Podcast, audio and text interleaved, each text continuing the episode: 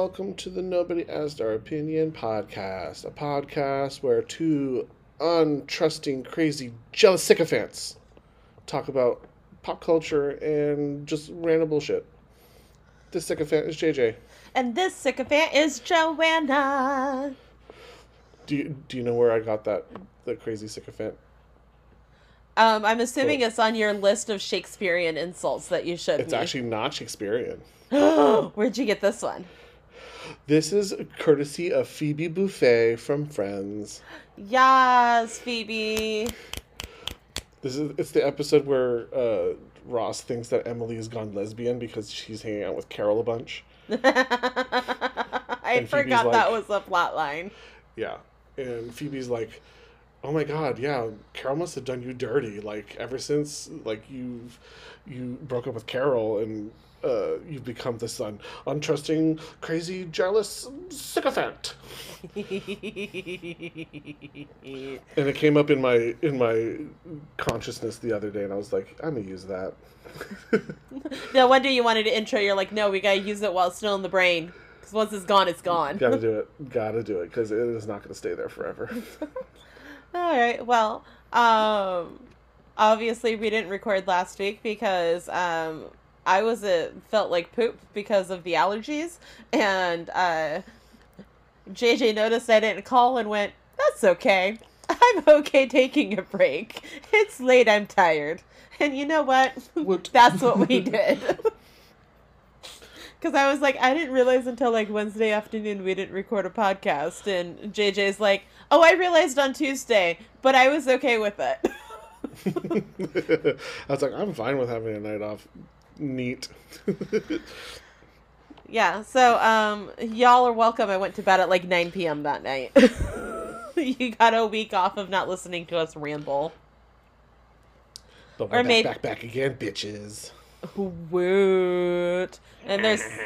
That means we got two weeks worth of shit to talk about. And guess what? There's still not a whole lot of shit to talk about.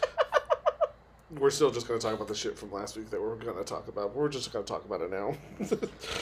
Um, yeah, basically. I mean, the things coming up are all new. no, I lied. Only one of them's new. Daddy Feige gave us a present. Uh, Da- Daddy Feige gave us a present last night, and so we're gonna talk about that later. Um, but um, for news things, um, the Golden Globes happened. That was Yeah, the thing that happened. I'm I'm always astonished that like people still even like cover it because it's it feels like it's so. Uh, like these award shows, seem, I don't know if they even have a place in like a like a COVID world. Like didn't they didn't Oh, they didn't even- rem- they didn't even they didn't have even, a like, show. Yeah, they just like They didn't even have a ceremony. They they had a person stand up and it and announce it, and I don't even think it was being broadcast. And we found out on Twitter. Twitter, Yeah. Twitter and Instagram told me the things that I needed to know about the Golden Globes, and they're the two things that you had pulled out of that article for us to talk about. Because everybody and their dog was talking about how finally MJ Rodriguez has finally won a Golden Globe for Pose. And after being after like being kind of looked over for uh what uh, Seasons. she win an Emmy right Um. Yeah. She didn't get the Emmy for Pose no, so- she didn't get the Emmy. No, because The Crown won all of the Emmys, all the Emmys so all of them. Um. But um, snaps for MJ, uh, for being fierce and wonderful, and uh, being the first trans woman to win a Golden Globe. Because better guess work. what people? Representation fucking matters.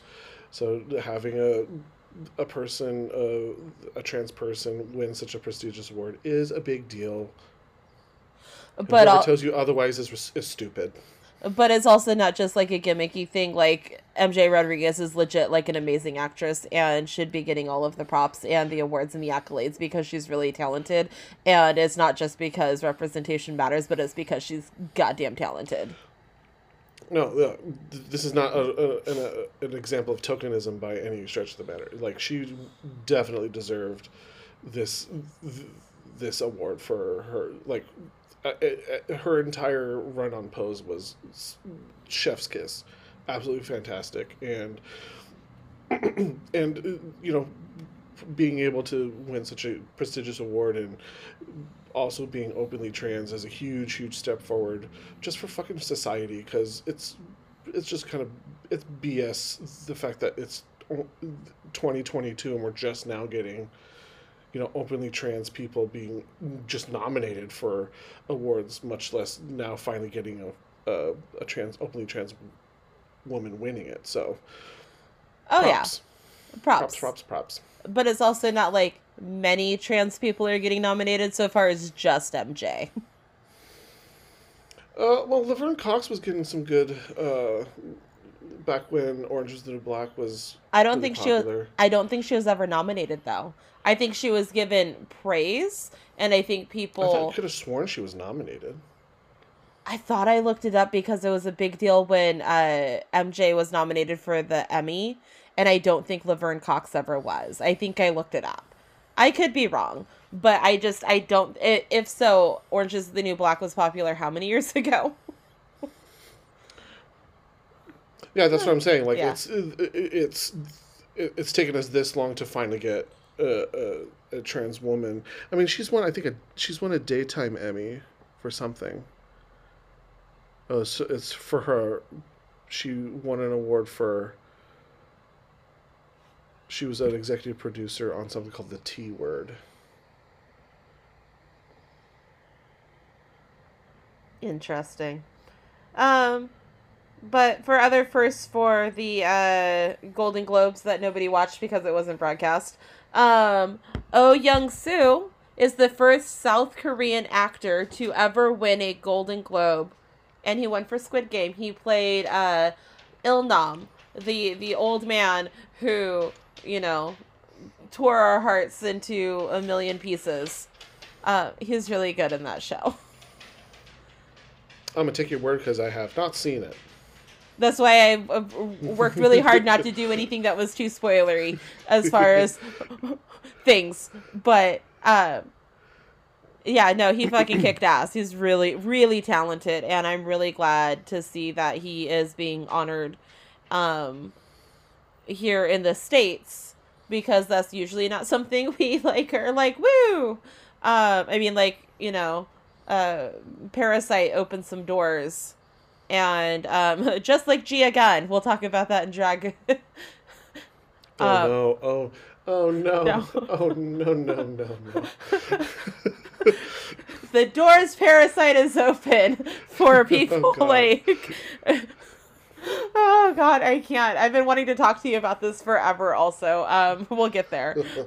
We'll get there friends. Um every, all of our heterosexual listeners who don't watch drag at all are like i don't understand these words. And you're like oh but you will. Oh but you will.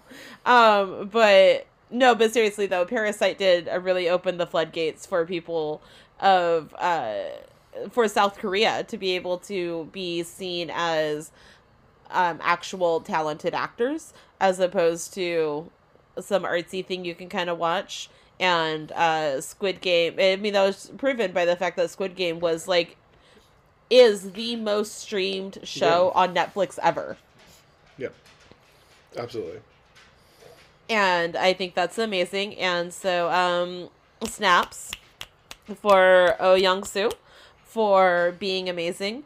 And um, that's all I have to say about the Golden Globes because that's the only interesting stuff that's happened. Uh, I'm just going. I'm looking really quick through like the the winners list just to see if there are any like. Uh, Does anything else out. anything else jump out at you as like mm, this is important? uh, I mean, just like uh, uh, I guess it's just fun and noteworthy just to hear like, um, excuse me, uh, I mean, it, it's not surprising, but Encanto won uh, best motion picture, uh, best animated motion picture.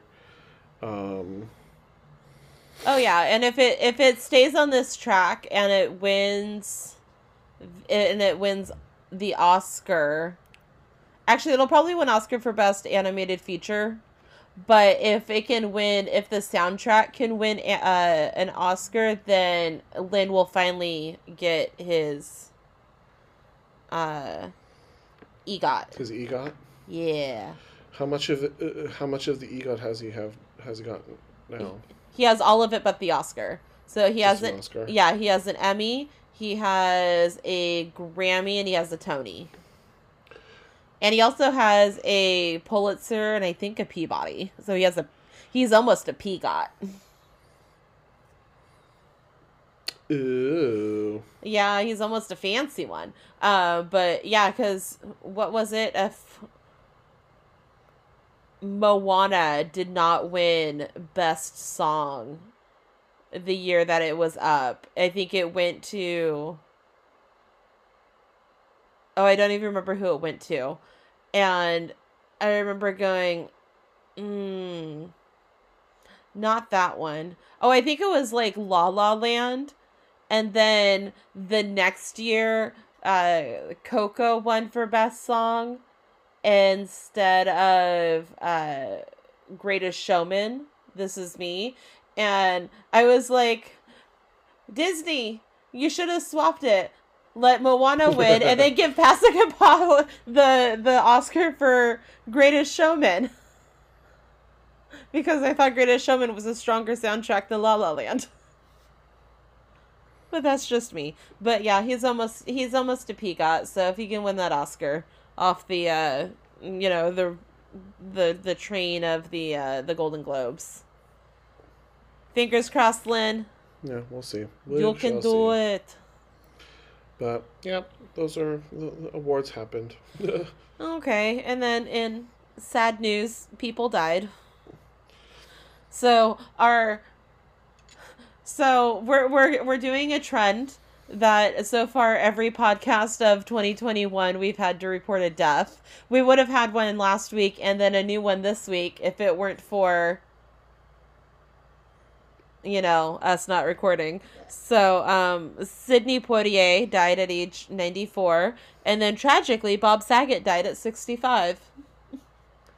I found about Sidney Poitier on just scrolling through social media, and I was like, man, not gonna lie, at first I was like, I thought he had already died. Now I'm even more sad because he was still alive, this great living legend, and now he's dead. Um, and I found out Bob Saget died because Shane texted me, and I didn't believe him. I had to Google it. so I don't believe you, good sir. Well, well, it was also so very just blunt. It was just Bob Saget died, and I was like, "But did he?" And then I looked online and I go, "Oh shit, he did." yeah, what it's the like fuck? it's like there's a there's a handful of celebrities that kind of die on a like every few years or so. We'll hear like, "Oh, Jaleel White died again." And I'm like, I thought he died like five years ago, but he's still he's still alive and kicking. Uh, there's other like random celebrities that will like every now and again will pop up and be like, "Do you remember if so and so had died yet? Are they still alive? Has anybody checked on them?" Oh yeah, no, like Morgan Freeman dies every few years. Um, who else? Macaulay Culkin dies every few years. It was more. It was more one of those. You believe the Macaulay Culkin one for a while because he was living a, uh, a you know a more interesting life and he had kind of fallen off the grid and you're kind of like I would believe that he died and you're like oh no he's still alive now if you were to tell me tomorrow that Macaulay Culkin died I'd be like no his Mhm. life's been going really well but yeah, um, surprisingly so. I mean, good for surprisingly him, but you're like, yeah. but you're like, wow, would not have pictured this a, a few years back. Would not have pictured this outcome for you. right? Um but i mean it's it's these these two deaths right now though are tragic. I mean sidney poitier was the uh, you know first african american man to win an oscar. Um yeah, absolute legend, and it's a wonderful it sucks to- actor. yeah, it, it sucks to hear, you know, that we're we're getting to the age where we're losing. Legends. I mean, uh, I think it's just like our generation is now experiencing the loss of legends. Every Yeah. generation kind of goes through their own, like, you know, uh, um, you know, there are celebrities that they grew up with are starting to uh, pass pass on as well. Uh, but now it's just like our generation is starting to, especially with the, the passing of Bob Saget, that was that's a real like for for us millennials, like Bob Saget was a huge part of our growing up. So, Well, and I mean, and literally, like- 65's not that old, so that one's that's just tragic. He was in the middle of a tour when that happened. Like he had just performed the night before, um, did a comedy set, and had he had gone online and had posted a video, um, saying how much fun he had. How much he's missed being able to perform, and he looks forward to being at his next city. And then told everybody to go to his website to figure out when he was going to be in a town near you so you can come see him. And then he died in his hotel. have we have we got have they reported what the cause of death was? Some sort of Um, I I heard I think I heard Heart stroke. It was it was it was a heart problem. So I think I, I think I heard it was a stroke. Uh, It's, it's either a stroke or a, like a heart like a mild heart attack that couldn't recover from, or a combination of the two. It was something like that. Um, but it was uh, said though that it wasn't anything crazy. That he did go peacefully in his sleep. I mean, I mean, just from this article, he he it sounds like his family has uh, had a lot of um, like medical issues, like Yeah. medical histories. Like his dad died of congestive heart failure. His sister um, was diagnosed with scleroderma. um, Yeah, she- disease, And she passed away. and she she's passed. So like, uh, he he he had an uphill climb Yeah. medically to kind of uh, to keep it going but uh yeah it's it's sad i think the i think the i can't remember when i realized this but there's always that point when you realize like oh bob saget is actually a really filthy dirty man because you see him because i grew up and most You grew up with him millennials- as Danny Tanner. Danny Tanner on Full House or the host of America's Funniest Home Videos just making silly, you know, silly jokes and puns and making silly voices, but Silly dad jokes. Silly dad jokes. But he is a dirty, like his co- his comics like stand up is dirty and filthy, and you're like, whoa, would never.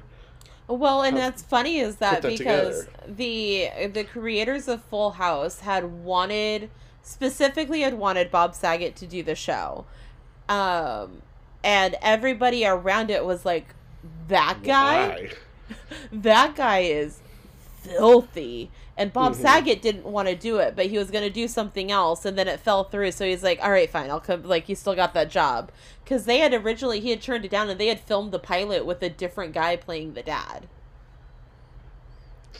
I remember this. I and then they hearing about this. reshot it with uh, Bob Saget, and that became kind of what he was known for. And then when people, you know, people who are our age who grew up with him just as Danny Tanner or um, and whatnot, ended up finding out that he was this filthy old man, and you're like, what? But I found out he was a filthy man because when I was oh 19 um a friend of mine was like you got to watch this video with me and I'm like what is it he goes it's the history of this really dirty joke called Oh yeah, yeah. the aristic the aristocrats and i'm going okay and bob saget's version of that joke it ranks up in like the top three filthiest versions. So like the history of the aristocrats it's not that it's this hysterical joke that people go out and tell. It is a joke that is specifically done amongst other comics. And the point is to just get so grungy, dirty, filthy, disgusting with this joke because the your point of you telling this joke is to make other comics laugh. Because it's kind of like what's your version of this joke? And it's like- to just it's like outraunch an each other. industry's way of like it's it's like a friendly game of one-upsmanship. Like who can make this dirty the dirtiest joke? Who can make this du- the dirtiest? And everybody's just trying to make it as raunchy and as gross as possible. I think I remember hearing Gilbert Gottfried's version. Oh, Gilbert Gottfried's is also god awful disgusting. Um, but I It's I- a while back. I remember want to say. Bob, but I remember specifically Bob Saget's just going, "Oh, Mhm. oh my," and um, you know, just giggling because it was just so dirty, and you're like, it felt wrong watching Danny Tanner tell this joke, Absolutely, but also wanting to take a shower afterwards because it was filthy. Um, but I, I'm, you know, if you're looking for something fun to Google, friends, Bob Saget, The Aristocrats. Um, don't listen to it at work or around anybody with a squeezy Oh my god. NSFW for sure. this is not safe for life, honestly. Like you need to. This is a private experience for a, pr- yourself. a private experience for you and you alone. Don't let children near it. No, Um, no, no, no.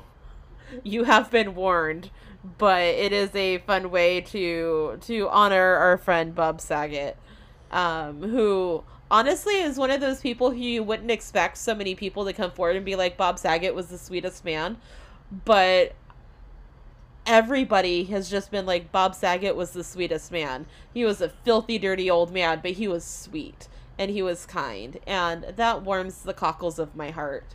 And um also made me sad because before they had an audience, uh, Jimmy Kimmel came out to do because they had just found out that Bob had passed. And so before they had let in their audience, he was trying to do this monologue to, you know, in tribute to Bob without people watching. And this man is just sobbing. Like the entire time. Yeah. At one point he's like, I've tried to get through this seven times and we're just gonna have to just it's just gonna have to be this. Because I can't not be emotional right now because he was my friend. But um it Oh, yeah, was huge, huge um, uh, impact in the comedy world. Like comedians now cite Bob Saget as like inspiration.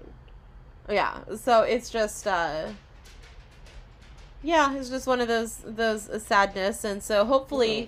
2022 is done just grabbing my childhood and taking it to uh taking it off the earth um that'd be that'd be nice um want to talk about something silly now Oh my god, the most silly, the most silly. okay Can so we talk about Elmo being angry at a rock? it's not that he's angry he had a beef with the rock He is eh, eh, this. There is a lot of anger behind his words. okay, so this is a story that was it was subtly on my radar, but I hadn't delved into it yet. And I'd gotten a text from producer Jonathan who said, "Please tell me you're covering Elmo and his Twitter beef with with Rocco." And I said, "Oh, absolutely. We're going to talk about this because apparently um, we could talk about a lot of serious news in the ways of the world and all sorts of things, or we could talk about Sesame Street. And I'd rather our hard hitting news be Sesame Street. So I mean, buckle up, friends. this- we've done the serious. We already we discussed the serious things. We discussed the implications of the trans community in, in the world of the Golden Globes. We in, we introduced South Korea into uh, American mainstream by uh, a uh, awarding uh, uh, you know. Homeboy from Squid Game. We've done our serious hard hitting news. Let's fucking talk about a puppet being having beef with a pet rock. We Okay. deserve this. Okay, so um, JJ has read through the article, and uh, we've talked a little before we started recording. I'm about to go deep dive onto this this this story because I've watched a lot of videos about this because I needed to know more. And I've watched the original clip. I have watched um, one of my favorite YouTube channels, Double Toasted, and they did a whole segment on it.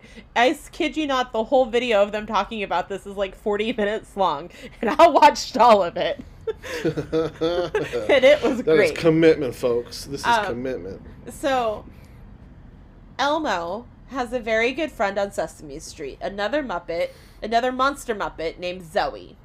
Now, Zoe is one of those characters who is even more over the top than Elmo in ways, but Elmo's like, you know what, we're best friends and we're gonna hang out. And so Zoe was excited to introduce Elmo to her pet rock, Rocco. Not a Muppet, not a pretend anything. It is literally just a rock with eyes. I think it has eyeballs. like the googly eyeballs that were like Right. glued on. Go- yeah, just like Yeah, yeah. It's- just it's- real goofy. It is not a Muppet Rock. It's not one of those surprise it actually talks things. It's no no it was Zoe's alone, upset that nobody believes her rock is a friend, and then it starts talking to her. Nope, nope, nope. Just a rock. Pet rock you got from like the seventies and the eighties. Like remember those were things that were in stores at one point? Yeah, one of those.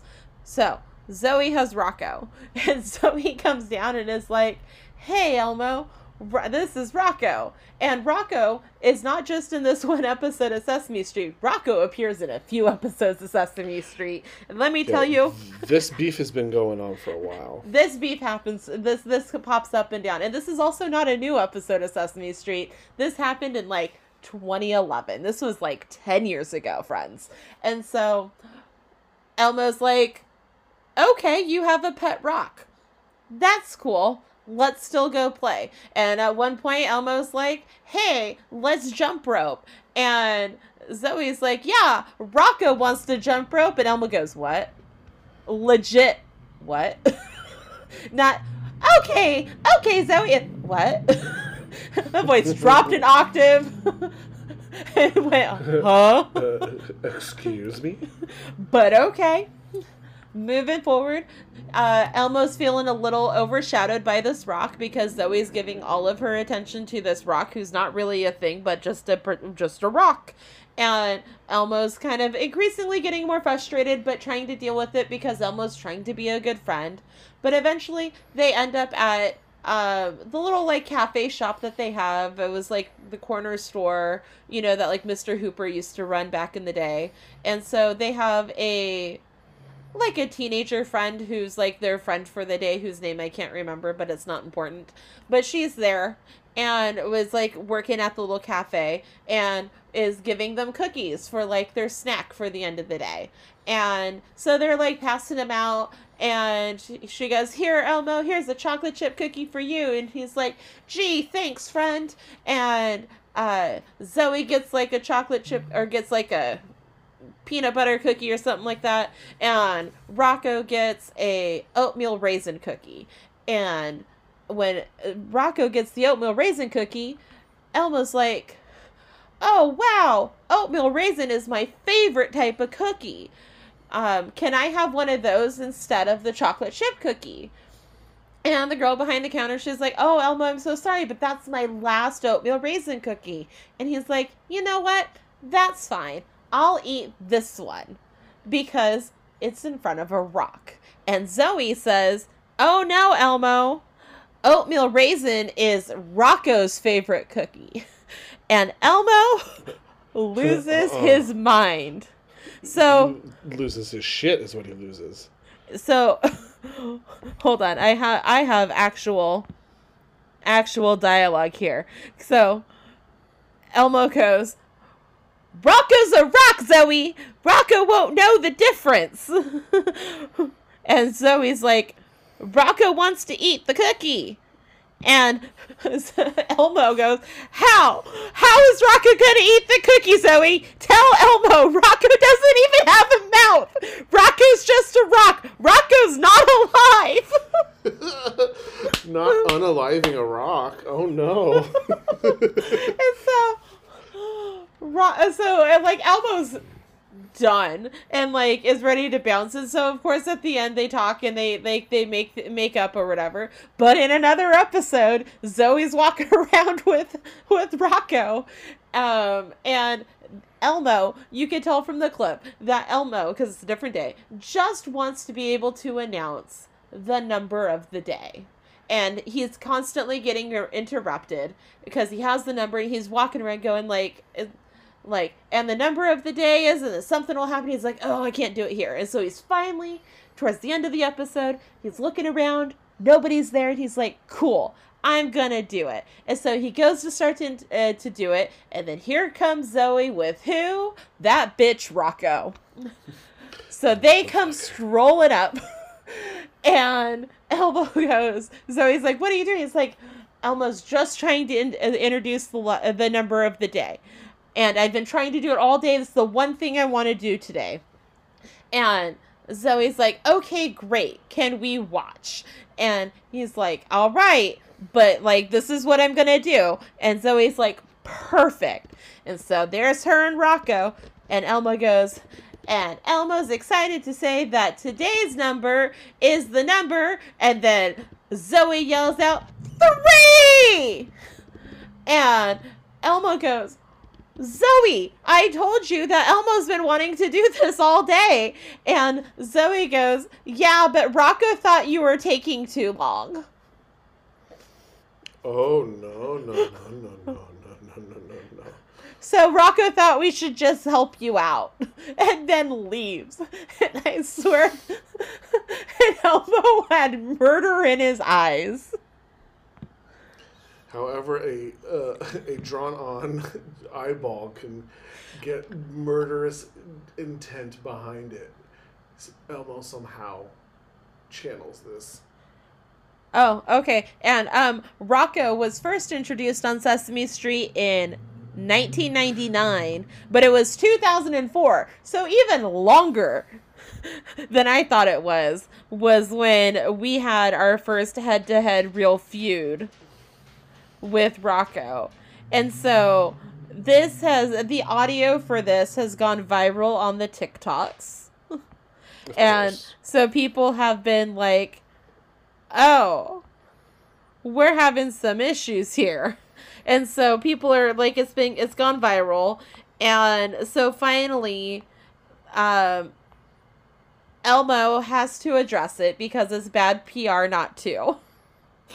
And so Elmo has said in a tweet, Don't worry, everybody. Elmo and Zoe practice sharing and are still best buds forever. Elmo loves you, Zoe. Ha ha ha.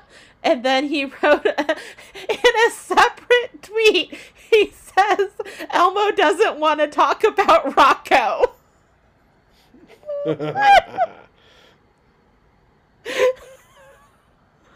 And then in another one, completely unrelated. Has anybody ever seen a rock eat a cookie? Elmo is just curious. the shade. I died. But in a twist, Dwayne The Rock Johnson has responded to that tweet about whether rocks eat cookies and said that in fact rocks do eat cookies with a picture of him with a cookie. And it says, Tell Cookie Monster to move over because I'm coming to Sesame Street. Oh my god. Cookie Monster has yet to respond. Hysterical. I almost exclusively only want to cover Sesame Street related content because this made me so happy. it's so stupid. I mean, uh, uh, Elmo is. Uh, uh, this is not the first time Elmo has been has been has gone viral. We've seen all the Elmo memes uh, that have existed with him, with like his arms raised in front of a fire. Uh, I mean, even even more recently, uh, uh, audio of I think he was on the Jimmy Fallon show, and it was like some cooking segment or something random as shit. And Elmo says the word balsamic vinegar really weird, and TikTok just like went with it. Oh, So yeah. am I surprised that Elmo has is is beefing with uh, his beef with uh, Pet Rock has gone viral? No, because Elmo knows exactly what Elmo's doing. Oh, yeah. Oh, yeah. El- Elmo gets it. And I love that. I love that for Elmo, and I love that for us. So I also love that within the last, like, five weeks or so, I have covered at least two Sesame Street related stories. Because while you weren't on, Jonathan and I covered the fact that people were coming for Big Bird for getting the vaccine. oh, sweet Jesus! Uh huh. I did hear about this. And it was brought to my attention that you know yeah i mean but you know maybe there shouldn't be propaganda towards that but i was like what five year old do you know is str- str- strolling through Twitter? Because that's the only place Big Bird mentioned it was Twitter.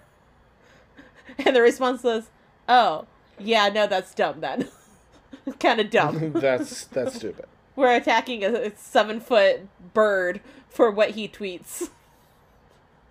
Don't brainwash the children. Well, we're not. we're brainwashing the adults. Yeah, uh, if you're if you're five year olds on Twitter, then so we have bigger wanna- problems. yeah, you might want to reconsider your parenting priorities. Word. Um, you want to talk about some drag race because I need to talk about Gia Gunn so bad. Well, let's get it going. All right, we're gonna switch to a segment where that we like to call the Drag Race Twenty. It's where JJ and I talk about Drag Race for twenty minutes and twenty minutes only because when left to our own devices, we'll talk about drag forever. So this is for your benefit, not ours. Um, well, maybe ours because we won't sleep otherwise. It's been known to happen. Uh, Yeah, Next thing we know, literally, we'll start talking about drag at 11 o'clock at night. Next thing we know, it's 3 a.m. and we're going, why? Why am I so tired? I don't know. But one more thing. One more thing. Um, so JJ's gonna set a timer, and then when the timer makes its its ding noise, we will uh, stop talking, even if we are mid word, mid syllable, mid sentence, mid whatever, uh, mid thought. Um, that happens a lot to me. Is I will get ready to switch to it or give my opinion on something, and the timer will go ding. I'll be like, "Damn it, I have no opinions left." I cannot. Shit. Damn. And so, and then those thoughts get lost forever because very rarely do we remember our thoughts. I think once I was like, I remembered what I was going to say and I'm going to say it. But usually I don't. Before I forget. usually I don't. It doesn't happen usually. So, but we're going to talk about things. Is the timer ready? Timer is ready. All right. And Timer starts now. Okay, so the most the the best thing that has happened in drag in the last two weeks, and that's not just, and it's not season fourteen starting, even though that's fierce, and we'll talk about that in a second. Is the fact that Kerri Colby has walked through the doors of uh, Drag Race along with Cornbread, who are both out loud and proud trans women. Um, although I don't know if Cornbread was technically out as a trans woman yet on this series. I think I heard T that maybe she wasn't yet out as trans yet or hadn't When- made that decision to transition yet because this was filmed like a year ago Ah. So, like, during filming, maybe not so much, but. maybe not so much because i think they said that um being with kerri for so long helped like in close quarters kerri helped her realize her her need to transition and so Mhm. it was uh and then helped her through all those steps in the, that process afterwards because they're both LA sisters. But so Kerri Colby walking through though, she walks through in the uh, first episode in the workroom in this beautiful, like, you know, uh, flowy organza, eleganza, trans flag representation. Looking also, Kerri Colby is almost too beautiful to look at for too long because it hurts my eyes how beautiful she is. Yeah, it's honestly rude. Like, how, how very dare she? Like, She looks- look so beautiful. She is so beautiful and stunning. It hurts my eyes, and I feel bad about myself. So, All at the same time. all at the same time. So there's that. And so Miss Gia the Boom Boom Gun gets onto Twitter and says, "It is so nice to see an out and proud trans uh, trans representation on a regular season of Drag Race. Um, the doors I have opened." Oh, it's the problem is the doors that she opened were not necessarily what she was talking about. She opened the doors for all the shit, the shitstorm that was going to come her way. And so the funniest thing is that immediately the first tweet that in response to that was Gottmik going, I love my fake season. I love my fake season. Gottmik being a out and proud trans man. And so Gia responds to that and says, I met trans women. And then Kylie Sonique Love responds with just a gif of her pointing to Mhm. herself in her confessionals for All Star 6. Because Mhm. technically, Kylie was the first trans woman to compete on Drag Race in season two. she wasn't she hadn't started transitioning yet but she had made that announcement at the reunion and then um peppermint i think responded with just like some side eyes Yeah. and so it's so great because Peppermint also a trans. A, a trans an out and loud trans woman Yes. who i don't think she had a she she they didn't know her going into drag race that she was trans but she made it known during that season and then made it to the finale um and I so think, you, that- I think she even had to like stop her transition. Like she had to stop like taking her hormones like and stuff because Yeah. uh, drag race like while she was on drag race because you can't have a trans woman on drag race at season- Right. what was that season nine season nine yes um and then uh you have people like monica beverly hillz also came out as trans during her on season the stage on the main On- stage the main stage and what season um monica beverly hillz i think she was season five season five I think she was season five.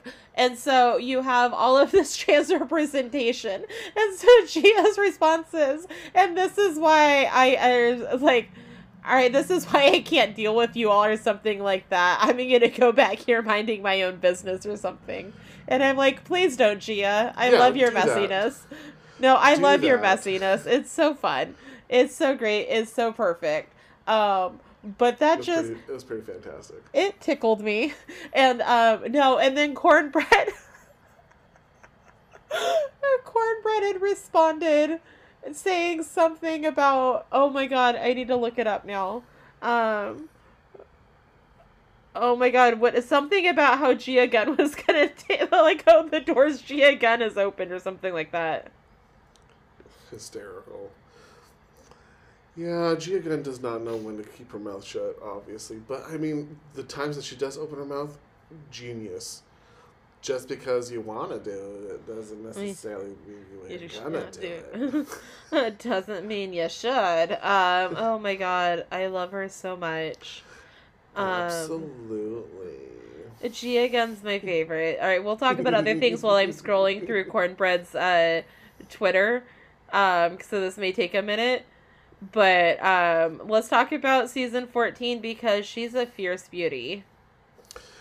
Uh, yeah, first two episodes dropped uh, from uh, and it's a it was a dual it was a split premiere. So first seven queens uh, went on the first episode, and then the, the second half was the second episode. And I mean, bet- because everybody's gonna do it. First episode, I think, was the better of the two. I think they had the more uh, interesting group of queens. Not not you know uh, trashing any of the queens on the second second, episode because there's some fierce queens there too. But like, I mean, goddamn cornbread. I mean, Cornbread is everything from the first Cornbread episode. came in and didn't have to slay as hard as she did, but she did. Oh, but she did. And then um not gonna lie, episode or the second episode, um uh what is her name already? Uh Angeria. Angeria with 15 names. Dupree. Paris, VanMichaels, Dupree, St. James de Lexington, Dubois. Um this fucking bitch. Um she also did not need to slay that hard.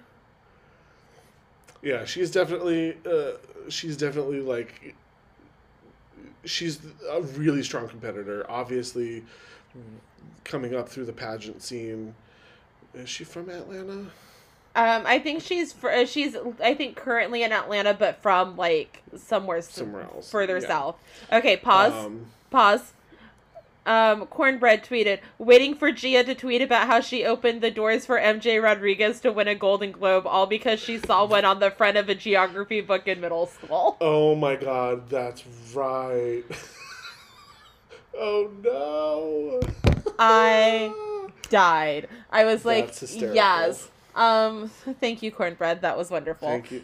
I mean, uh, uh, yes, that deserves to be. Uh, people need to like embroider that on pillows. the doors I've opened. Oh God, yeah.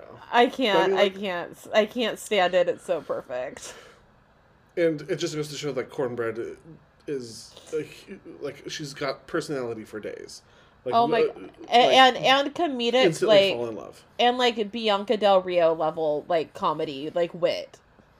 Oh yeah, Like to be able to come up with that like instantly for like a tweet and been like, mm, I can't wait for this, and I'm like, yes. that's that's pretty goddamn. Fierce. No, she she's quick and she's fierce, and um, I want to talk about Maddie Morphosis now that we can. We are on a, a main. Uh, we we have seen her compete.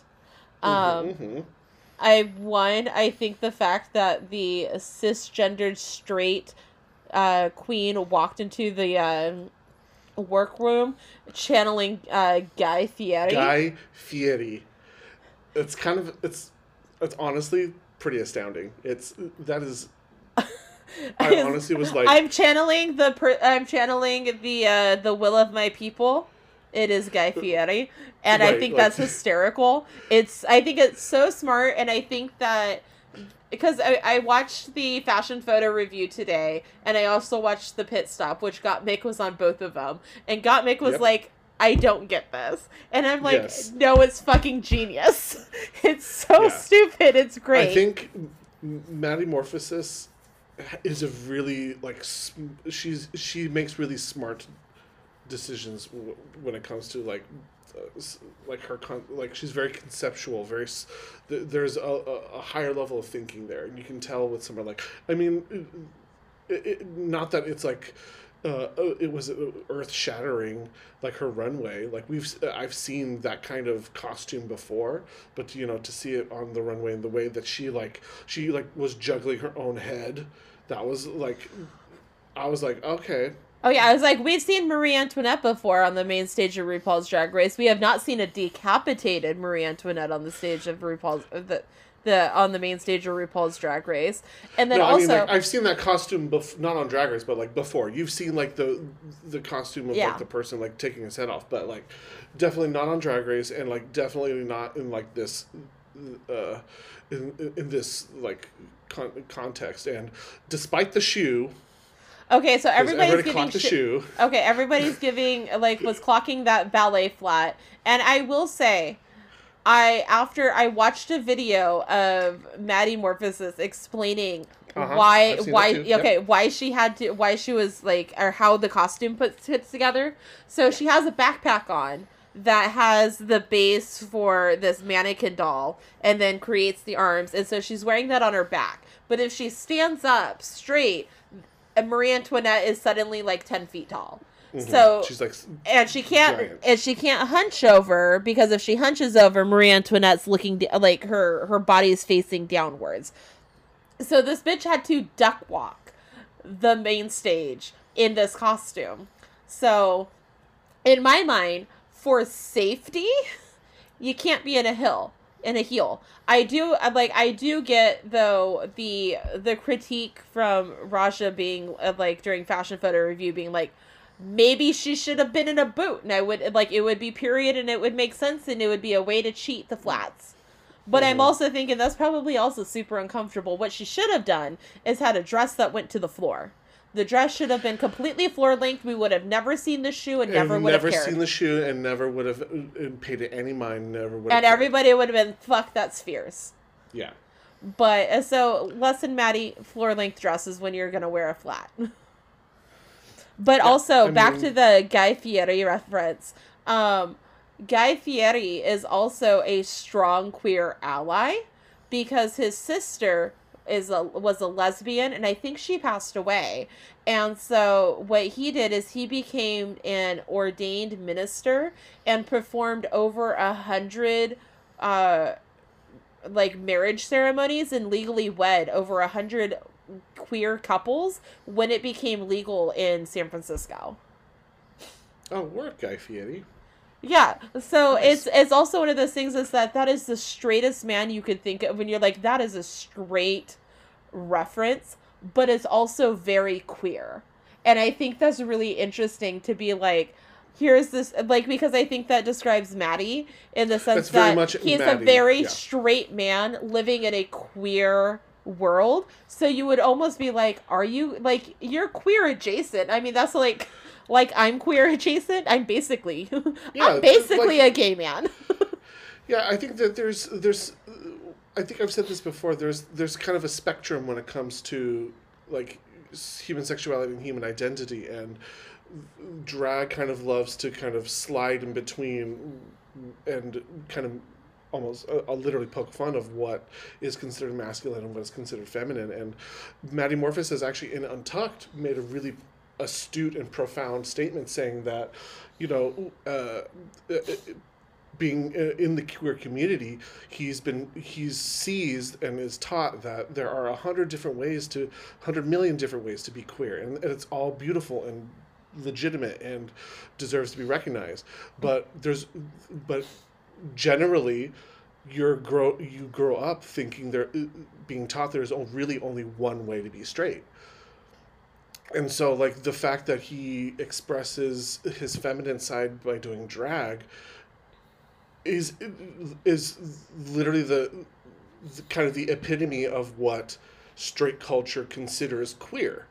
Like that's what queerness is. Like i- i- whether it and drag was never really ne- necessarily about sexuality to begin with but uh, having a straight man recognize that kind of the the spectrum of sexual identity and is okay with that and is able to say like oh i'm heterosexual but you know i express my femininity in ways that the straight community has been told is not okay. And that in and of because he brings it up when uh, he brings up that kind of journey when all the other queens are talking about like their trauma as queer kids growing up and he's like well obviously i had a different upbringing but it's in a way still very similar because it's all about expressing the things expressing yourself in ways that society tells us it's not appropriate yeah. and that Yeah. is queer And that is queer. it, it- that is the essential definition of queer so i think when people were up in arms about a straight man being and myself included right at the like initial thought was like uh this doesn't feel right but i think that this episode really let us see Maddie Morphus's perspective, and it's actually quite beautiful. And I think, and what I loved was that all what there's a couple things I actually didn't like about how they handled Maddie Morphus's uh, sexuality and the, the stuff that I really liked. Because the queens were like super accepting and were like absolutely he he gets it. He's a member of even I think one girl says that she's worked with him and he's was a diabetes. A diabetes has worked with them because they've been in uh they they they live in like neighboring cities or something like that, Yeah, or they're, near like, like, really near each some- other.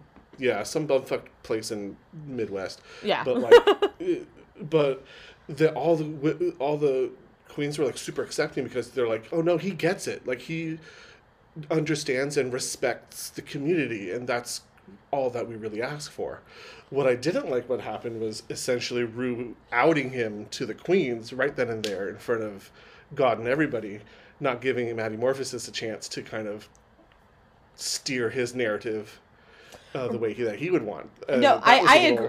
I agree because I was like, as I was watching the episode, I like out loud to myself and nobody else who in the room with me. It went, not Ru outing Maddie's sexuality. Absolute- Oh yeah, I was like, he did not just do that right now. like I watched like because I watched the pit stop and I got the opinion of us like yeah but I mean it was gonna come out at some point but also uh, like but on that same breath like how would it like how would we feel if Ru had outed Gottmik as trans before Right. Gottmik had the chance to have that conversation with everybody I mean Yeah. granted we see Gottmik end up outing themselves in their verse not realizing it was gonna play but Yeah. like but that was like that was like trauma for them because you know he wanted to be able to be like hey i i was you know This i'm, tra- my- I'm this is my journey this is who i am and to be able to tell that story and like Maddie Morphosis didn't get that chance. no, well, I think also like Maddie kind of was like, I don't really want this to come into play, and because it shouldn't be about me being straight, it should just be about how fierce of a drag queen I am, which I get, and I do appreciate that Daya Betty was like helping conceal that for him for a while because like they're all going around like talking about like oh are you a gold star gay like have you ever touched a Mhm. vagina and like Mhm. some of them are like oh no i'm not or like oh no don't put me near one and uh daya just starts laughing and goes maddie's not maddie's not a gold star Mhm. and they all went oh you're not he goes nope and then they move on they're like oh okay whatever on, yeah. but it was just like because Daya could have been Maddie's not a gold star because Maddie be and Maddie don't fuck with Dick, but does it? Maddie it, like I appreciate the fact that Daya was like I'll be your sister right now and I'm not gonna out you, but I know you're straight. I know you know that uh, that I know you're straight, but I got your back because you're my sister. And I thought that that was even though it wasn't like played up that way, I was like that's how I took that, and I was like that was really sweet because. Like I said, like Yeah. Daya could have outed him because Daya knew the minute he's like the minute Maddie walked in or they saw each other, like, oh, okay, Like, this will be fun. Yeah, that's what I'm saying. The new. queens, the queens, when treating uh, like with doing with Maddie, were like absolutely f- fantastic, and it was beautiful, and it was actually, it's actually like a real testament to how, uh, how much, uh, like even he says, like I thought I was an ally until I entered the until I started doing drag, and I realized there's a, still a lot to learn, and that's profound. That's incredibly profound, and I love the fact that the girls were so accepting. It's just that like it just sucks that like he wanted his sexuality to be not a big thing, but then have it like just put out on blast in front of everybody. Didn't get a, give him a didn't give him a second to do that. So No, I was but- just like, mm, but the ratings no, not though. Ru. But because for Ru, it's but the ratings though. If the com- ratings would have come. We we were already watching. She didn't. No, I that. know, but everybody, but to have it like see, like let's see if this is an issue, and of course it's not. Like, because nobody really cares at the end of the day, especially if you're like, well, you're here. I could either bitch and complain about it, or I can, you know, deal with it and have, that's time. and you'll find out never. Um, and we will find out never. um, but on that note, let's take a break.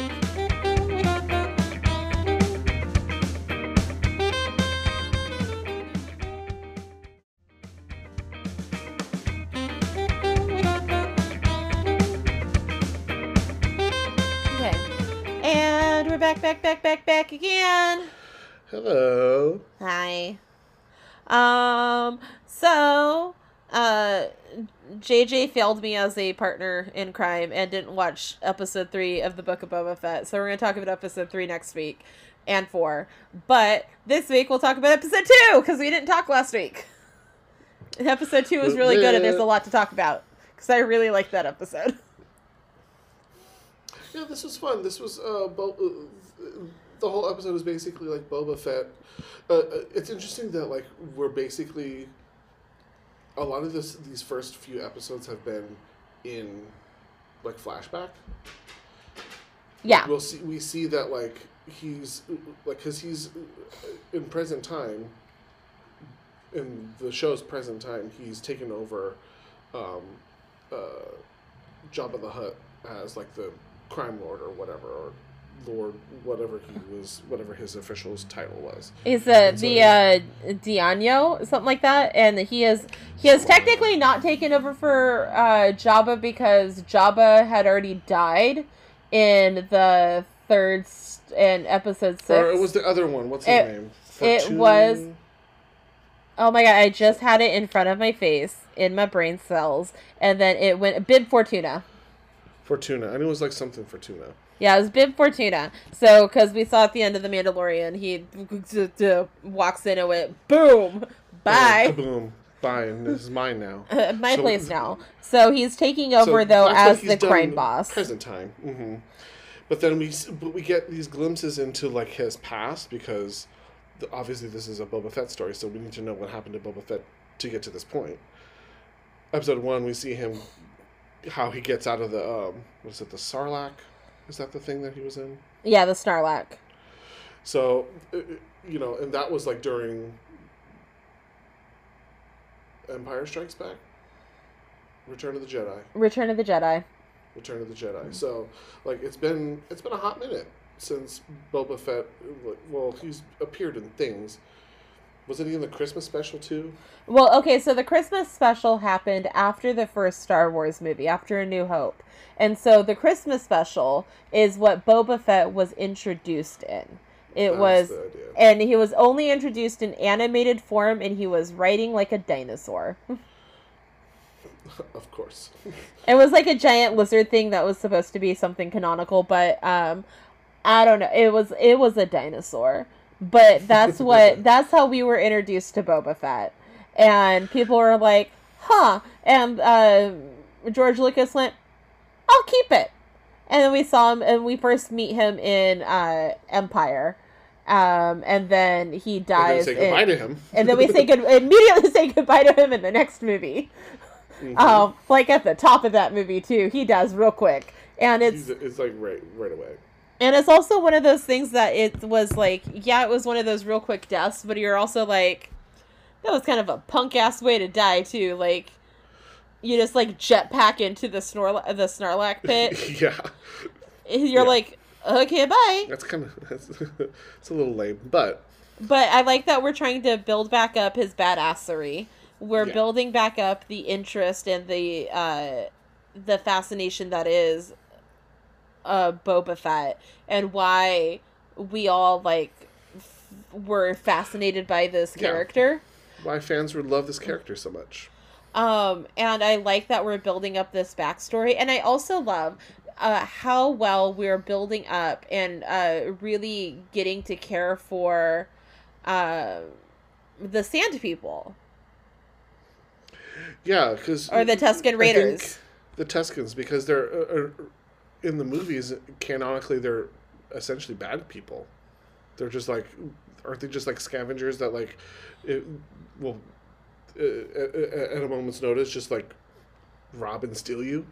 Or, Yeah, because remember, Luke can't go out at night to go look for R two because the Sand People come out at night, and so he goes out in the day and immediately gets attacked by Sand People. no, who are the Tusken Raiders. And they're nothing more than these, uh, you know, people who attack.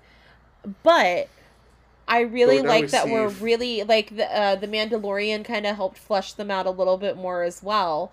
But we're really flushing them out even further with these uh, with this series, and you're getting to understand their culture you're getting to see them as you know humans in this tribe and uh, i mean you find out that the the that Tatooine used to be a water location before like that dried up.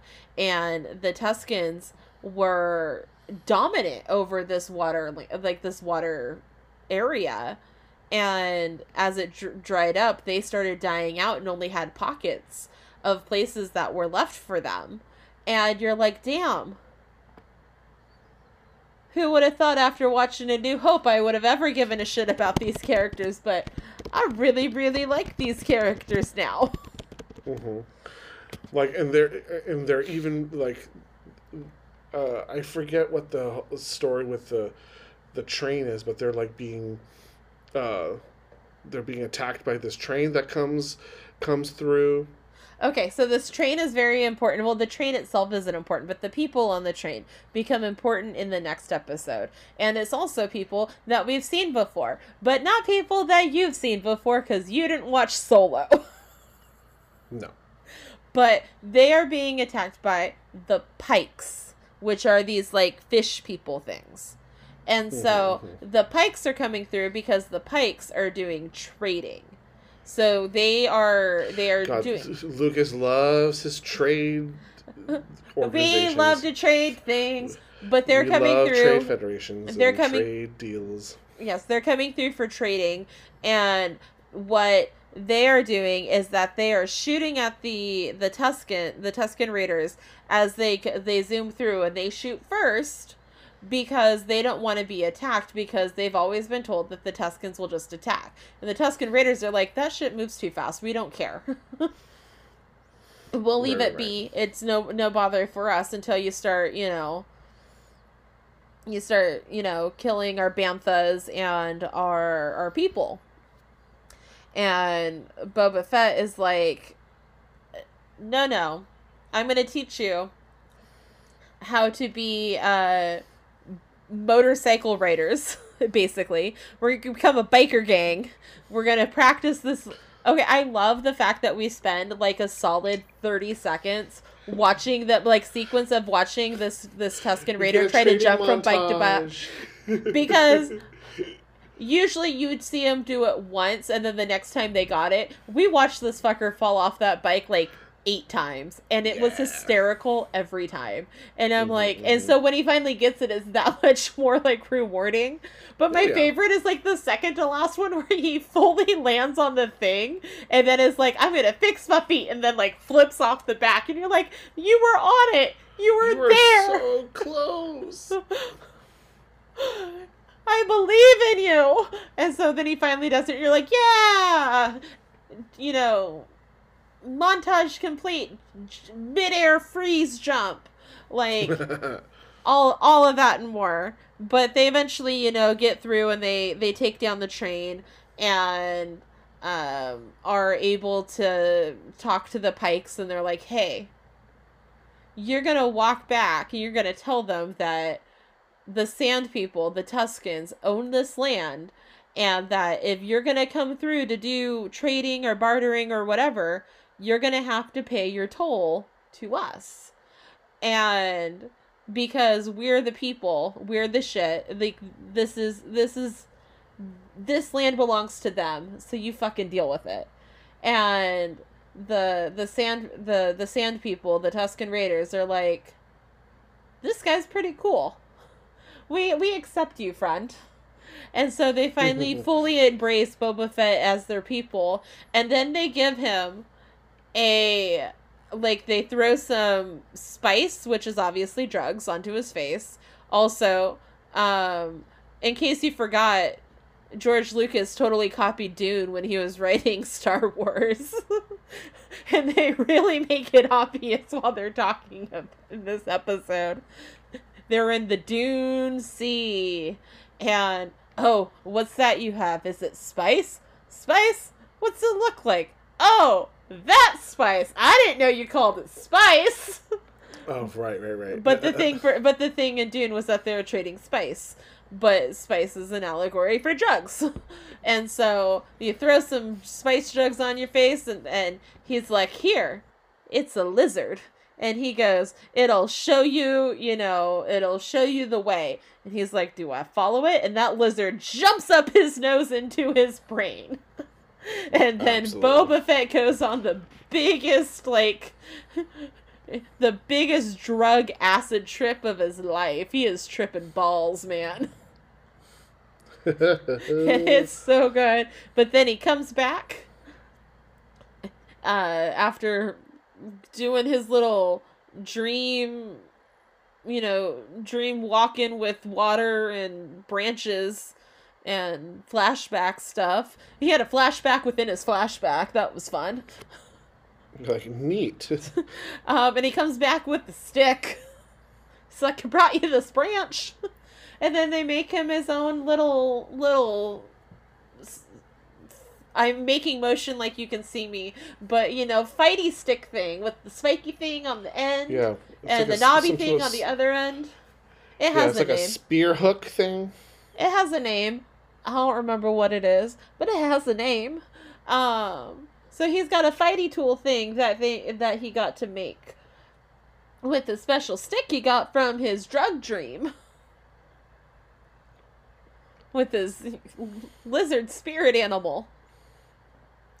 Um, and also during the uh, the present time sequence, the uh, the Hutt twins come to visit, and they have with them a big old Wookie.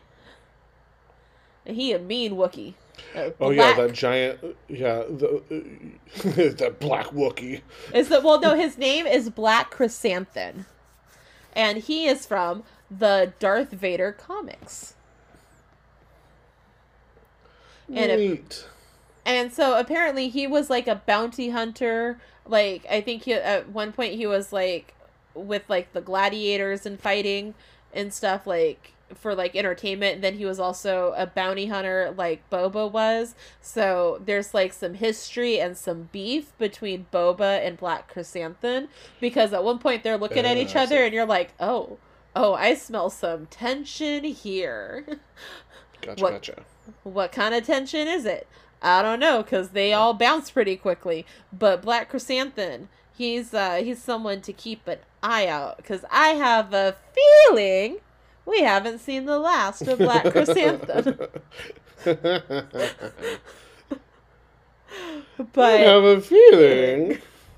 but uh, man, it was like I didn't realize I needed to see a badass Wookie until I saw a badass Wookie, and I was like, oh, that is a I like badass, Wookiee. And I'm not gonna lie, if that if that badass Wookiee was personified as a human, it would be like a big old like bodybuilder black man. Oh yeah, super intimidating looking. Yeah, like you do not want to meet that that Wookiee in an alley alone. No, no, no, no. It's that. It's that like the. I literally lost my train of thought. Bye. it's, uh, your your your thought went down the train with the spice. Uh, yeah, or in my nose, like with the lizard. On the train in your nose. Ooh, don't do drugs. Don't do drugs, kids. Hey friends, don't do spice. And don't, Don't do, do lizard. don't do lizard. Oh man. Um, but it was a really good episode and I can't wait for you to watch the next episode because the only the only thing I'm gonna say for you is Power Rangers. And when you get to that point in the episode, you'll you'll understand. Cause you'll come back and been like, fucking Power Rangers. Power Rangers, bruh. It's literally it's just go go Power Rangers. It's so good. It's so good. Um, but are you enjoying the show so far, Mister Jaja? Uh, I mean, it, there are moments where I'm like, oh, this is, this is kind of a, it's a little slow moving, but the parts that I that do like start picking up, it really pays off. So, I'm thinking it's only been a couple episodes anyhow, so I think it's just like trying to set the stage and get get get things started before uh, things start to really kind of like go off the rails or whatnot or whatnot. Yeah, I will say that episode three does spend more time in the now than it does in the past. We do have some travel back in time moments, but it's not as much as like this episode. Like the Yeah. first episode I thought was a little more 50-50. It was like we went back in time, we did a whole bunch of stuff in the present, then we ended the episode back in time.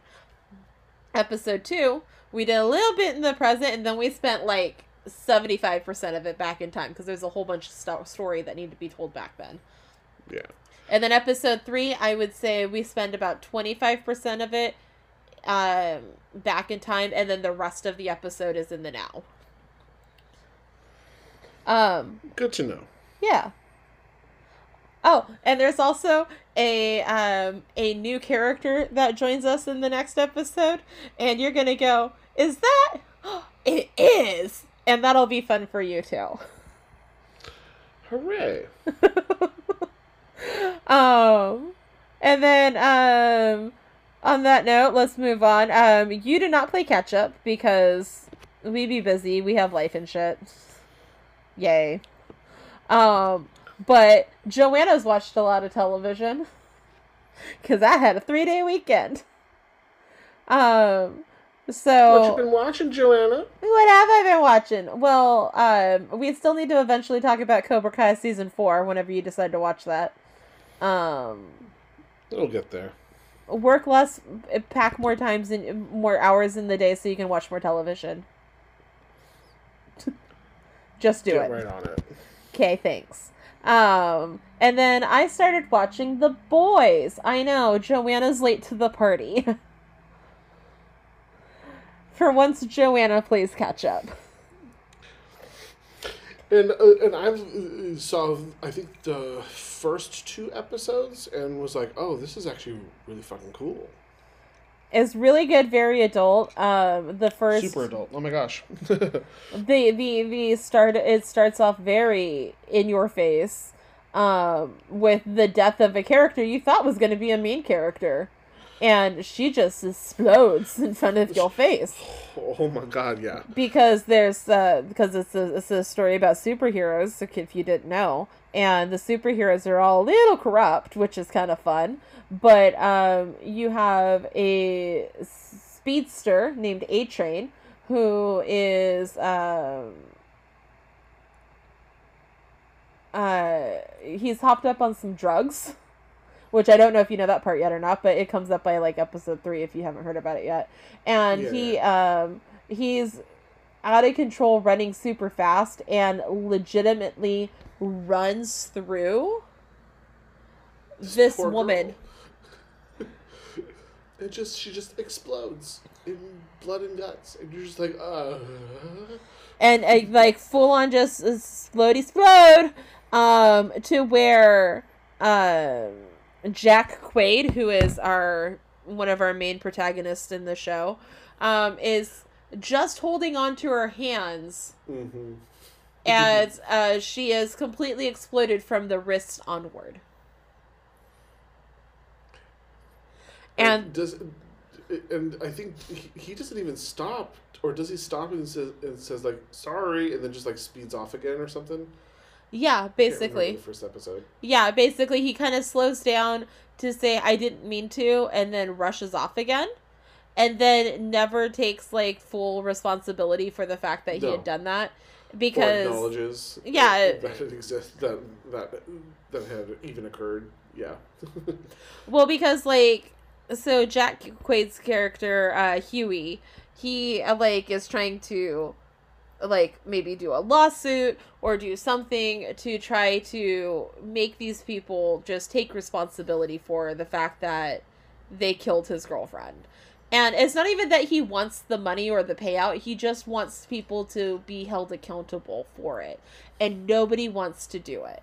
And he's like he finally gets the guy to to make an apology and it's so insincere that you're like cool. Oh yeah. And then they're like, and then here's the check. and they're like, and then Mhm. here's the here's like forty thousand dollars. Have fun. And he's like, yeah, no. And he like rips up the check.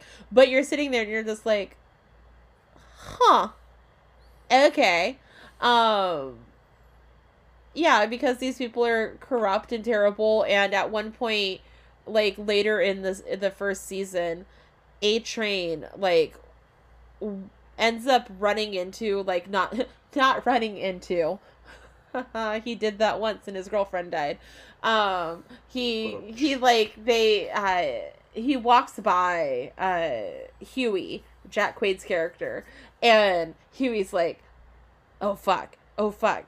I had this whole deal with him. He's gonna recognize me. He's gonna recognize me. And he looks at him and he goes hey man what? He's like do you want an autograph or something? Yeah.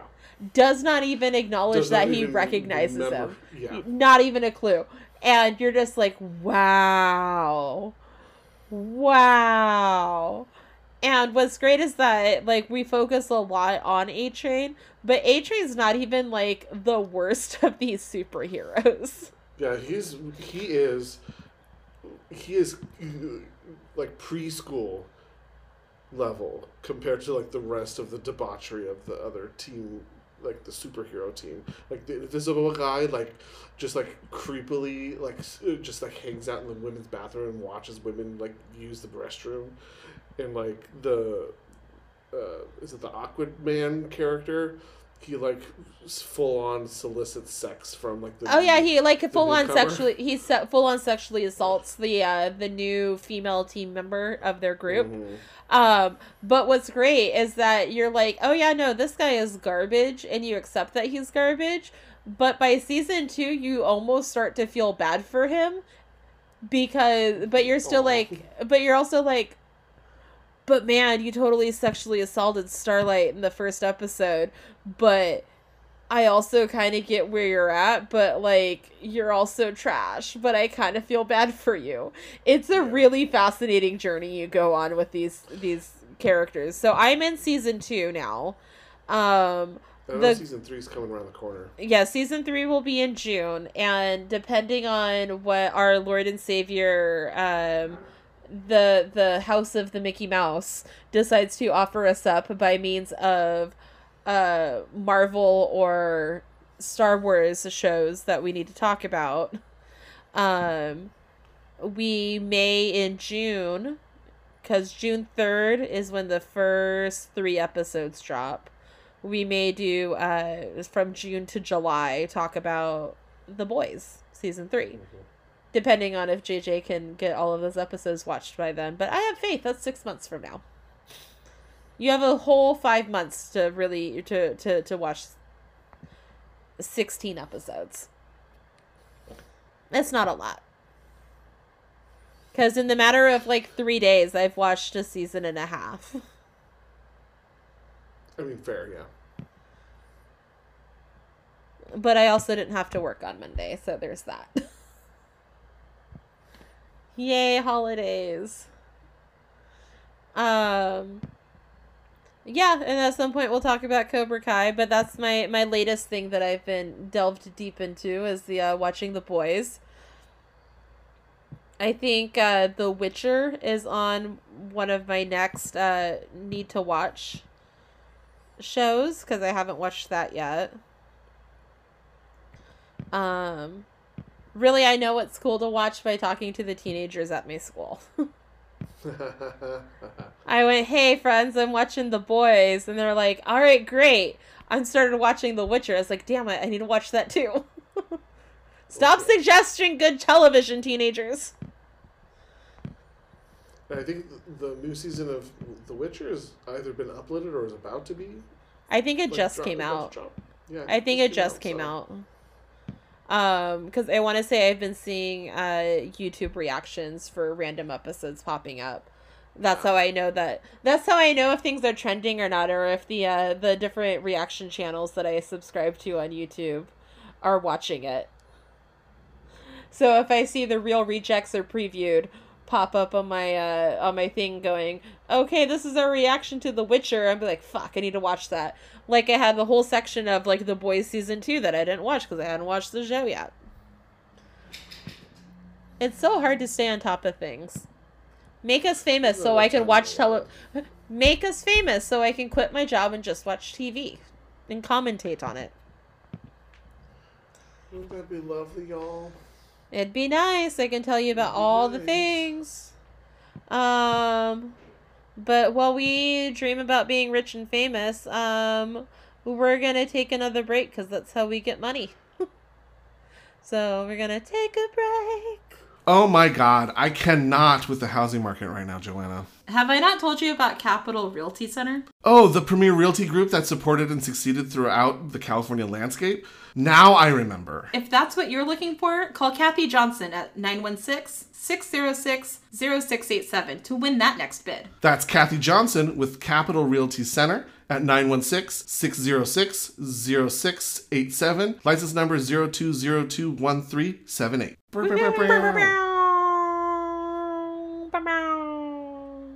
We're back. Let's go. Oh yeah. Oh yeah. All right, so we're gonna talk about a couple things coming up that um, super intrigue me and uh, that I put on the list. And JJ goes, "I didn't see that," and then started watching the trailer and went, "Just kidding, I did." that looks interesting. So what we're talking about is uh, on uh, Peacock. And the peacock. Uh, on February 6th, we're going to get a reboot of The Fresh Prince of Bel Air, except for it's just called Bel Air. Yeah, because it, it wants to be it wants to be edgier and different. It's not the Fresh Prince. It's just Bel Air. Bel Air. Um, and so it's the same basic story. Like as I'm watching this trailer, because I have famously I have seen all of every single episode of The Fresh Prince of Bel Air. I I loved that show growing up. I thought it was great and fun, and Um, and it was also one of those things that I realized now as an adult looking back that I didn't understand. I couldn't make the connection of why people are like there needs to be more like representation on television because I exclusively only watched a lot of like black sitcom televisions. Like in the in I the two thousands. oh yeah. And so like I watched Like a lot I of grew up with like Moesha, Family Matters, um, Oh yeah, I watched Moesha the Parkers, Fresh I watched Prince. uh Girlfriends, I uh remember Girlfriends. Yeah. my my wife and kids. Uh My wife and kids, yes, with Damon Wayans and uh, Regina. What's her last name? I King? I can never remember. Regina King. and um I watched the Wayan Brothers show. Like I watched all of it. We're so brothers. we're happy, happy and and we're we're singing singing and and we're we're give it a Give me a high five. Oh. Oh man. Oh man. Um yeah, no, I loved my uh, my sitcoms and television shows featuring um a colored families cuz I thought it was great. That's and that's what I knew. And so then growing up and being like, "Oh, did pe- do people have a problem with this?" cuz that's all I watched. It's like, oh, you don't see enough black people? I exclusively watch black people. and not even consciously. They just made it just like a really interesting television was made by people who were featured casts of people with you know deep skin, and I was like, yes, please give me more because I like your storylines. Um, but that's just me. But anyways, um, so watching this trailer for Bel Air, I was like, okay, yeah. So there he is in Philly, and but instead of being like pushed around and things getting serious, like you can kind of see like, oh, some guns were drawn, and so they got him out. But like maybe there was there's like looks like there's like more that they're not telling us. That's like beyond the surface level. But then you're like, oh, we see him. He's going to his posh white Pearson school, where Carlton is the one who's knows what's up. But oh, look, our boy Will, he's turning his jacket inside out because that's what he did in the sh- in the original show. And like even some of the mm-hmm. lines, like when he comes in and he goes like, and he's like, we're reintroducing ourselves to who these people are supposed to be because they're new faces, and he goes, "That's not baby Ashley," because that's what he said in the pilot episode of The Fresh Prince. Because I started trying to rewatch that not too long ago, and then new shit kept coming out. I was like, I can't keep watching stuff from the '90s. I'm busy. I got shit to do, okay? I got shit to do. But I rewatched a lot of that first season, and boy, let, like I think I watched season one and part of season two, and boy, let me tell you, like there are things there where if you were a fan like I was, you go, huh, I recognize that, huh, I recognize that. But it feels like the Fresh Prince of Bel Air brought to you by Empire. Yeah, it feels like in, in intensely like gritty just for the sake of being gritty. Like I don't know if I should take this uh, seriously, and it's only because I'm coming from the uniquely millennial perspective, having seen the original Fresh Prince of Bel Air. So this Yeah. seems like a little over the top for Fresh Prince of Bel Air, which was already over the top. Yeah, well, because I think what they're trying to do is they're trying to do a more grounded, realistic, um, oh yeah, and, I totally and get more, what they're, what they're yeah. going for, for sure. and more. Uh, this is what Black people in America have to deal with, even if you're rich, kind of thing. But uh, yeah, like as of right now, I'm not mad at it, but I'm not like excited about it. I'm kind of like indifferent about it. Yeah, it's it's a little like it, it'll have to it'll have to like make some significant like uh buzz for me to be like, okay, things this seems to be getting a lot of traction. Maybe I should start watching this because I'm not entirely like I said, it it, it, it, it, it comes off a little bit pretentious in in a way that I'm like not like it's not I, I again I'm coming from the millennial it, Fresh Prince was campy this seems to be too taking it too seriously and I don't know if I if it's I don't know if I if I'm the right like audience for this like it's this seems like something that like for for somebody new to kind Yeah. of get into. Oh, this is definitely for Gen Z, um, and not for feels- millennials and Gen lot like- Xers. It gives me a lot of like Euphoria. Have you ever heard that uh, that show on um Showtime? the one about- Zendaya's in. Yeah, it's giving me very like Euphoria vibes. Like it's supposed to be like this gritty, intense, like teenage, not necessarily just teenage drama, but like this like intense dr- drama. Uh, I don't know. It, it, it, if it if it gets significant traction, then I may check it out. But I'm not. I'm not like chomping at the bit to to get it. I see. I'm one of those people who I'm like, I'll watch the first episode and see if it hooks me enough to want to watch the second episode. Um, I just got to see if I even get Peacock Peacock? because I don't know if I have that one yet, and I I'm not so. The Fresh Prince of Bel Air reboot is not going to be the thing to get me to buy Peacock. So if I have to pay for it, I'm not going to watch it. But if I I'll be- have I'll it, but if I have it, or I'm like scrolling through, because I randomly find out that I have channels that I didn't realize that I was paying for, I didn't realize was added onto my thing. Like, I turned on my Fire Stick today to watch stuff, and it'll have listed on my Amazon Fire Stick what my Amazon channels are. So I knew I had Paramount Plus, and I knew I had uh, AMC Plus because I added AMC to watch Doctor Who, and then in between it has Starz, and I'm like, I didn't know I had Starz. What the fuck's on Oh. Starz? Go me. ah, I don't know. Because it's not like my Amazon bill's all that expensive. So I was like, huh, go figure.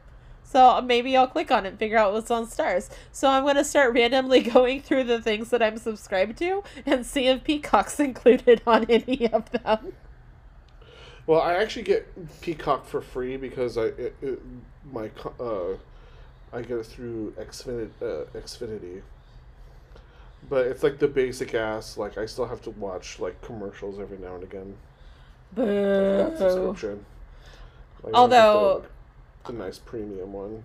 Although AMC Plus has uh has a few commercials in it when I watch Doctor Who, but I think that's like uh because it's they have to that's how they pay for their uh the rights from the BBC to be able to get it. So they're like you have to watch but there's only like a couple of commercials and they're not very long. So it's not like when you get like Hulu commercials and you're like, I have to sit here for two and a half minutes. You're like this is bullshit. You're like, no, that's why I pay for Hulu without ads. I don't want to deal with your ads. But yeah, I don't know. Maybe I'll uh, I'll ask for your your Peacock login and I'll check out Bel Air and tell you if it's worth it or not. And I'll tell all you friends out there too. So on February 6th, I'll watch Bel Air. I'll do it for you and I'll tell you how it is. And if it's good, I'll keep watching. And if it's not good, I'll tell you it's not good and I won't keep watching because that's how we do here. um, and then um, the last thing we got our um, our our, deacon sent to us by our Lord and Savior, the uh, House of Mickey Mouse, um, Kevin Feige, has presented us a present. And it's not only a present for us, but it is a birthday present for our producer Jonathan, because on his birthday of March 30th, uh, we will get Moon Knight on Disney Plus. Woohoo. Yeah, I like I literally I sent him a uh, the the video of the trailer, which I'm sure he had already seen by that point, and I said, "Daddy Feige got you a birthday present." Daddy Feige loves you too because he got us birthday presents last year. I haven't seen my birthday present yet. I know you need to start watching your birthday present before Daddy Feige doesn't give you another one. Yeah, I know. Isn't it supposed to be coming out on Disney Plus soon, or Uh, Boo Boo, it's already out. it's already on the HBO Disney Max Plus. or something? Is it? Uh, Uh, Disney Plus. Daddy Feige is owned by the mouse. I can. I, I remember seeing it that it was streaming somewhere. So Yeah, it's on. It's. Yeah. Yeah, sure. You'll get it done. I believe you. Oh, where was that faith before, huh? it, it's false faith. I don't believe that you're going to get it done until I sit down and make you watch it. Yeah, well, we'll see. But anyway, midnight. It's it's, it's 1:40 in the morning, friends. I apologize. I don't really. You choose to listen to us. Um, why I don't know. Um, but Moon Knight is a superhero I know very little about, and by very little I mean I know what Erik Voss of New Rockstars told me a couple hours ago when I was watching the video. um, and who knows how 100% accurate to that comic it's actually going to be because uh, Disney likes to take what take the source material and play with it a little bit so it's interesting and makes sense for screens. But the little bit that I do know is that That's what Hollywood does. Yes. What little I do know is that uh, Moon Knight is uh, the uh, like the alter ego kind of like personality thing of a man named Mark. Personality thing? Well, it's a man named Mark Spector. And so what it looks like from the Yes. trailer is that when he falls asleep, he changes personalities and like identities. And so he has like three main identities that we're kind of playing with, which is one of Mark, one of Steven, and one of somebody else whose name I don't know if we got yet. That we I don't think we got in the trailer. So we have at least two named ones. And um, Oscar Isaac looks like he's going to do a brilliant job in this because he's a great actor. Oh yeah, yeah. Like seeing him kind of like switching between like said characters and personalities, and like seeing his reaction when he like kind of like regains his regains control and consciousness and realizes like, oh, I've been in a blackout because the the other personality was. Um, was like in charge. Was like in charge or whatever. Yeah, no, it's fascinating. And so at one point, like at towards the end of the trailer, he like answers the phone that he finds in the wall. And the person on the other end's like, "Oh my God, Mark! I'm so glad. I like. I thought you were dead. What what happened to you?" And he responds, "Why are you calling me Mark? who are you?" Because he clearly doesn't remember who that identity is Mhm, um mhm. this Steve Steven guy who is the character that we're kind of seeing the uh, who we're spending the most time with in this trailer. And it's fascinating because he's purposely like trying to keep himself awake so he doesn't fall asleep because he's not quite sure what's happening. Um and then he's um the villain is going to be played by uh Ethan Hawke. And Ethan Hawke is a powerhouse actor in and of himself, so that's exciting. Right? So that's like super fascinating. I'm really excited about that because he's looks like he's going to do amazing also as like he's like a cult leader. I guess Right. that's like what I was like pulling from the trailer. I'm like interesting. And um yeah, the the like the whole outfit that we get to see at the end looks really good. Like they really like took their time putting together what this outfit's gonna look like. And then there's theories going around that like of who might how like this might be how we get blade into the mcu because he was like a voice in a post-credit scene in eternals which you would have heard if you had watched the, the movie just saying. Um, but we didn't see him. We just kind of heard his voice off screen kind of going are you sure you want to do that? And then that's it and you're like but I want more. I, I want more Blade, and so uh, I think Moon Knight and Blade have interactions, um, and yeah, I don't know. It just looks really cool, and I'm really excited to see this more.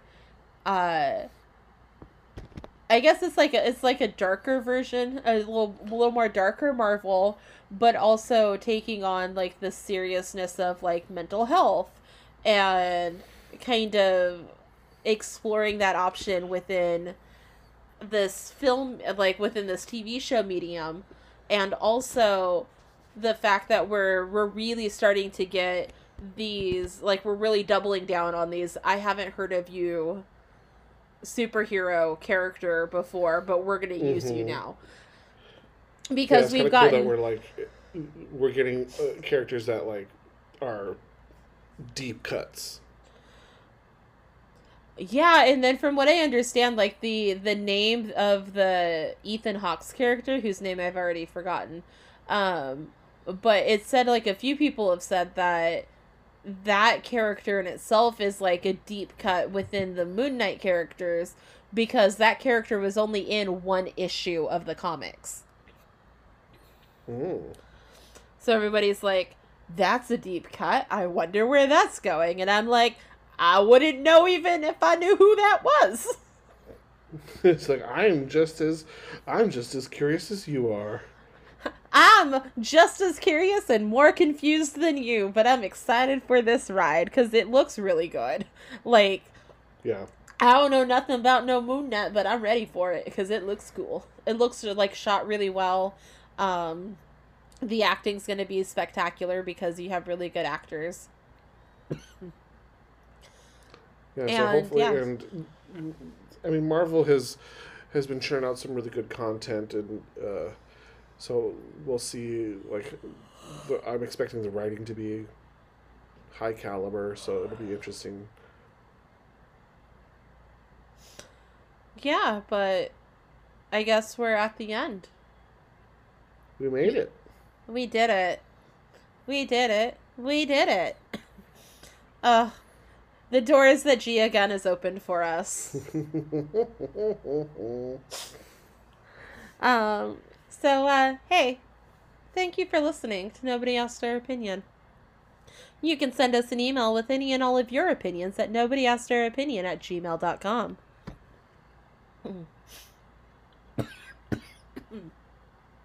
Not today, Satan. Uh, follow us on Instagram and TikTok at Nobody Asked Our Opinion. You can listen to us on YouTube at Nobody Asked Our Opinion Podcast. You can follow me at Joey Snow 2006, and you can follow JJ. At Piano Man underscore zero five. Follow our unpaid intern Natalia at The Third Rule Creative. Miranda, the 10 minute recap master at Miranda D. Lawson, and our producer Jonathan at Jelly Sound. Rate us and leave us a review wherever you get your podcasts and tell your friends to check us out. Join us every Thursday, fingers crossed, hopefully, uh, to hear us talk more about pop culture and um, everything Sesame Street. There'll be a Sesame Street segment if we're if we're not careful. and uh, join us uh, as we live under the cult of the House of Mouse. Our Lord and Savior, uh, the House and Mouse, uh, the House of Mouse, um, as sung by our Lord and Savior Kelly Clarkson. Um, Could you imagine if it Kelly Clarkson sang the Mickey Mouse uh, Club theme? and that's how I know I would know that that cult is real. That and we might have accidentally started a cult. I wouldn't be mad at it though. No. Oh, I wouldn't be mad at it. It'd be fine. It'd be okay. Um so yeah, uh join us next week where we're going to talk about uh who knows what, but it'll be definitely about stuff that happened. Uh That's what we do. that's what we do. Uh, catch you on the flip side. I don't know why I'm making bad references. I'm gonna leave now. okay, bye. G- goodbye now. bye bye.